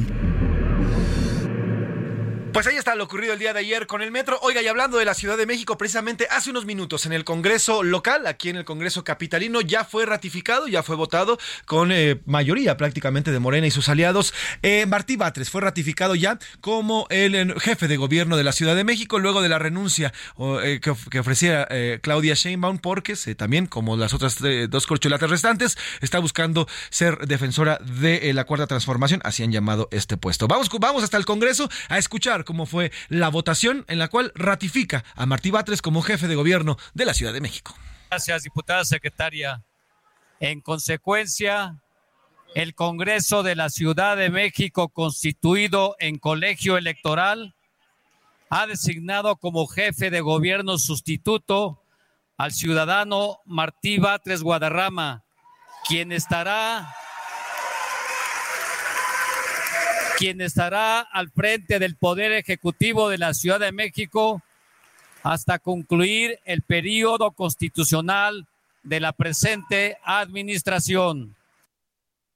Pues ahí está, ya fue ratificado y a partir de hoy el señor Martí Batres ya es el jefe de gobierno de la Ciudad de México hasta que acabe el periodo que está designado para el próximo año. Martí Batres, jefe de gobierno de la Ciudad de México. Vamos a otros temas. A la una, con Salvador García Soto. Dos de la tarde con 43 minutos, dos de la tarde con 43 eh, minutos. Oiga, eh, a partir de la pandemia, la forma de trabajar en la que estábamos acostumbrados, la forma presencial me refiero, em, se fue modificando. Tuvimos que, a la fuerza prácticamente, conocer el trabajo de home office, conocer cómo es llevarse el trabajo a casa y no estar en una oficina. Esto motivó a que se legislara el tema, porque al final también había abusos hacia los trabajadores. Y bueno, pues esta nueva ley de home office ya entró en vigor. Y para platicar sobre este tema, para quién aplica, de qué va esta ley y cómo le beneficia a los trabajadores, saludo en la línea telefónica al contador público Rolando Silva Briseño. Él es integrante de la Comisión Técnica de Seguridad Social del Colegio de Contadores Públicos de México. Contador Rolando, ¿cómo está? Buena tarde. ¿Qué tal, José Luis? Buenas tardes. Un gusto saludarte siempre a ti y a tu auditorio. Al contrario, gracias a usted, contador. Cuéntenos de qué va esta ley y para quién va a aplicar esta ley que ya, ya es un hecho, esta ley del home office. Sí, mira, tenemos una modificación desde el 2021 en la Ley Federal del Trabajo, que sería como la parte toral, ¿no? Del, del asunto. Y hoy lo que tenemos muy recientemente es la publicación de la NOM, de la norma oficial mexicana, que termina, ¿no? Como de parametrizar, como de afinar algunos detalles sobre esta modificación. En resumidas cuentas, eh, la intención es, eh, pues, eh, regular justamente este trabajo cuando se da de forma cotidiana, ¿no? De hecho, el parámetro es que se va a convertir en teletrabajo, ¿no? Que sería el término que, que utilizaríamos para Ley Federal del Trabajo, es cuando más del 40% del tiempo que en la ley, ¿no? Originalmente no se consideraba, no se señalaba, pero ya en la NOM que se acaba de publicar, sí se especifica que es el 40% del tiempo semanal cuando trabajamos más del 40% del tiempo eh, semanal desde nuestras casas, ¿no? Desde una ubicación diferente al centro de trabajo, podríamos estarnos convirtiendo en teletrabajadores y lo que genera la reforma en la ley y viene acompañado de la NOM, pues es en términos muy sencillos como ratificar no las obligaciones que tiene el patrón y una de ellas que creo que es la que más nos llama la atención es hacerse cargo no de los costos que implica el trabajo. Nadie tendría que estar poniendo de su dinero para poder trabajar. Claro, a eso se refiere contador, por ejemplo el tema de internet, el tema de la luz, eh, que, que, el patrón le dé una cierta cantidad al, al trabajador para que él pueda solventar estos gastos, ¿correcto? Sí, totalmente. El patrón tendría que estar, en caso de configurarse, ¿no? El teletrabajo, que, que aquí tiene que ser con varias características. Uno es tener más del 40% de esta jornada semanal y además debe ser voluntario, ¿no? Y hay una excepción cuando esto sucede de manera esporádica, cuando no es el común denominador de todo el tiempo. Y las obligaciones, eh, mi José Luis, siguen siendo las mismas, solamente que explicadas probablemente de una forma diferente. Tenemos que proporcionar a los trabajadores en estas circunstancias, pues, eh, mobiliario ergonómico, ¿no? Una silla que no te cause algún percance de salud, un escritorio que tenga determinada altura, determinada posición, para que estos temas de ergonomía que al final del día se convierten en enfermedades de trabajo, pues se puedan prevenir. Claro que hay que hacerse cargo de los gastos que esto eh, genera, hay que pagar lo que el trabajador esté incrementando en su gasto de electricidad, eh, ahí de alguna manera subjetiva, ¿no? Una parte del Internet, ¿no? Que, que se esté consumiendo, que, que justo es uno de los temas que, que de, de, pronto no se nos hace ahí un cuello de, de botella por la definición, pero en términos generales sería el patrón se tiene que hacer cargo de cualquier gasto que al trabajador le implique cumplir con el cometido que, que tiene asignado. Eh, contador, ¿en qué momento, a partir de qué momento, eh, pues ya los trabajadores dicen, a ver, mi chamba es más del 40% a la semana en home office, eh, ¿en qué momento tienen que acercar a los patrones y decirle, oye, a ver, según la NOM, ya me tienes que pagar esto? Eh, ok, en todo en todo momento, José Luis, el patrón se tiene que hacer cargo. O sea, en realidad no hay una gran diferencia de las obligaciones patronales. Ahora, nos convertiríamos en teletrabajadores no de una forma espontánea, ¿no? O sea, no, no vamos a amanecer un día eh, siendo teletrabajadores. Esto eh, es un acuerdo, eh, la ley lo, lo, señala, es un tema voluntario, ¿no? Que se tendría que además formalizar en un contrato por escrito. Ah, Pero sí quiero subrayar que el que no seas un teletrabajador por contrato no te eh, exime. no te quita el derecho, ¿no? A que se cubran los gastos en los que estás incurriendo. Acá habrá diferencias y vamos a estar conviviendo con esto muy frecuentemente entre un teletrabajo, alguien que se le contrata para que de esa forma eh, ejerza sus funciones y cuando pues el patrón da permiso de oportunidad para que el trabajo no se concluya en casa. Que, que, aquí ya no estamos hablando de teletrabajo, sino más bien de una concesión que hace el patrón, sin que eso lo exima de todas sus responsabilidades sobre la salud ¿no? de los trabajadores. De acuerdo. Ahora, contador, en, si el, eh, eh, la empresa, el patrón, no cumple con, es, con, con lo que ya establecido en la norma, ¿qué sanciones hay para los patrones y para las empresas? Ok, aquí vamos a tener eh, las mismas sanciones que marca la Ley Federal del Trabajo y estas están ahora cuantificadas en, en UMA y aquí la autoridad, ¿no? Que, que sería la Secretaría del Trabajo, tiene la facultad de determinar si estas multas se causarían por cada trabajador o por un hecho, entonces se puede convertir en un problema grande para cualquier para cualquier patrón. Siempre eh, estará a la mano y acabamos de tener una reforma muy importante, ¿no? En donde las juntas de conciliación y arbitraje pues son sustituidas por los centros, ¿no? De registro y conciliación, pero sigue sigue eh, eh, operando la Profedet, que es la Procuraduría para Federal para la Defensa de los Derechos de los Trabajadores.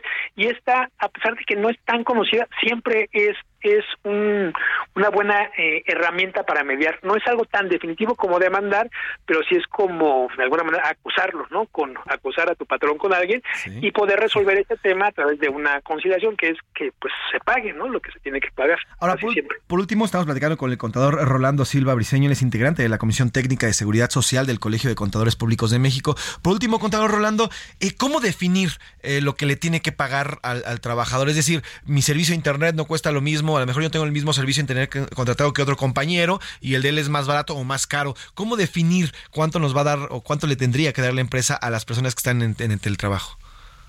Sí, mira, esa es una, una gran pregunta, ¿no? Y la respuesta eh, simplista sería no, no, no, todavía no lo tenemos definido, pero sí habrá que señalar que dentro de la Ley Federal del Trabajo y de las modificaciones que se hicieron desde el 2021 es el trabajador quien tiene que proporcionar esta información al patrón.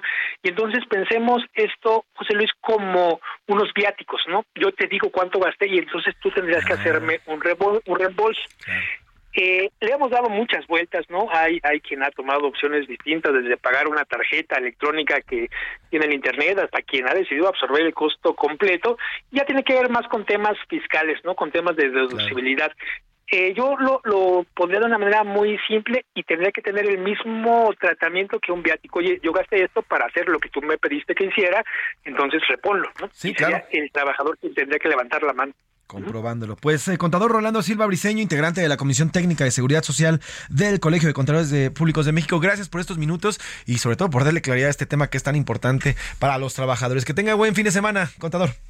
Buen fin de semana, un gusto siempre, un abrazo. Al contrario, el gusto es nuestro. Pues ya, ya está, ya está definido. Y si usted eh, tiene más del 40%, 40% de teletrabajo, bueno, pues usted ya es acreedor a esto que dice la norma. Dejado esto, pasamos el balón porque ya está aquí el señor Oscar Mota y los deportes. ¿Cómo estás, mi Oscar Mota? Mi querido Mafred, ¿cómo estás? Te mando un gran abrazo. Oye, a ver, rápidamente, ya no fue un 2 a 0, porque así nos decían los camaradas estadounidenses que un resultado que se llegó a presentar durante muchísimo tiempo, ¿no? Que eh, Estados Unidos nos ganaba 2 a 0. Ahora fue 3 a 0, ¿no? Y la eh, frustración. La, el tema increíble, ¿no? 3 a 0, goles de Pulisic, dos goles que pudo haber metido un tercero, pero la falló Pudo haber metido 20, Pulisic es un, es un jugadorazo. Y Ricardo Pepi, que por cierto, Ricardo Pepi es uno de estos jugadores junto con Cendejas y otros, eh, y, otros tantos que ya eligieron jugar por Estados Unidos, tienen doble nacionalidad, son México-norteamericanos, y entonces ya eligieron eh, participar por Estados Unidos. A Ricardo Pepi ahora le salió, y bueno, aquí queda esta situación. Lo platicábamos hace rato. Pues es que México juega exactamente igual a como lo hace, lo hacía antes del Mundial, durante del Mundial y ahora obviamente después del Mundial. ¿Qué es lo que sigue?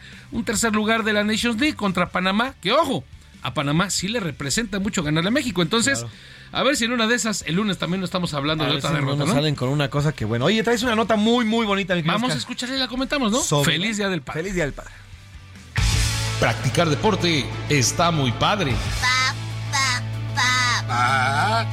Payaso. pequeño demonio! La paternidad en el deporte profesional es una constante. Y no nos referimos a la que tiene la selección de fútbol de Estados Unidos sobre la de México. ¡No sirve para nada! Más bien, sobre los padres e hijos que han logrado practicar una misma disciplina los porteros daneses Peter y Casper Schmeichel, los boxeadores Floyd Mayweather y Floyd Mayweather Jr., los basquetbolistas Dale y Stephen Curry, pasando por los pilotos de Fórmula 1 Michael y Mick Schumacher, Hoyos y Max Verstappen, y los futbolistas Cesare, Paolo, Daniel y Cristian Maldini. Tradicionalmente, la lucha libre es una práctica en la que el legado es una constante, tal es el caso del ya fallecido Villano III con sus hijos, Villano III Jr. e hijo del Villano III, además de Atlantis y Atlantis Jr. en Estados Unidos, The Rock y Simon Johnson, o Bob y Randy Orton. El camino nos lleva con Andrés Pérez Martínez y Andrés Pérez Jr., quienes apenas hace unos días escalaron el Everest en un verdadero dueto padrísimo.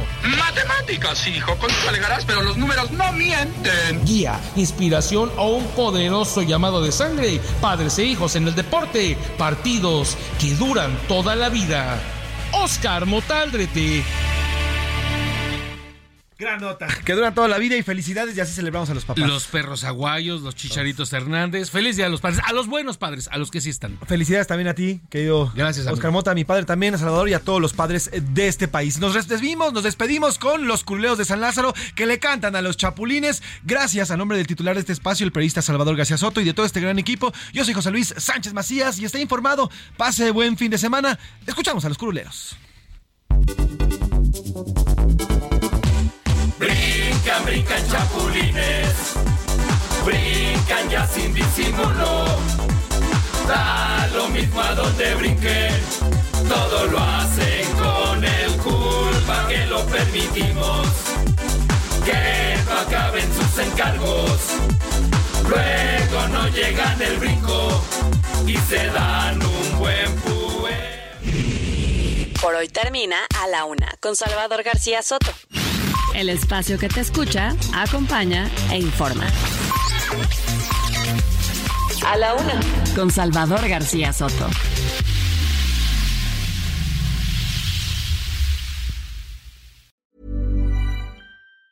Tired of ads barging into your favorite news podcasts? Good news. Ad-free listening is available on Amazon Music for all the music plus top podcasts included with your Prime membership. Stay up to date on everything newsworthy by downloading the Amazon Music app for free or go to amazon.com slash news ad free. That's amazon.com slash news ad free to catch up on the latest episodes without the ads.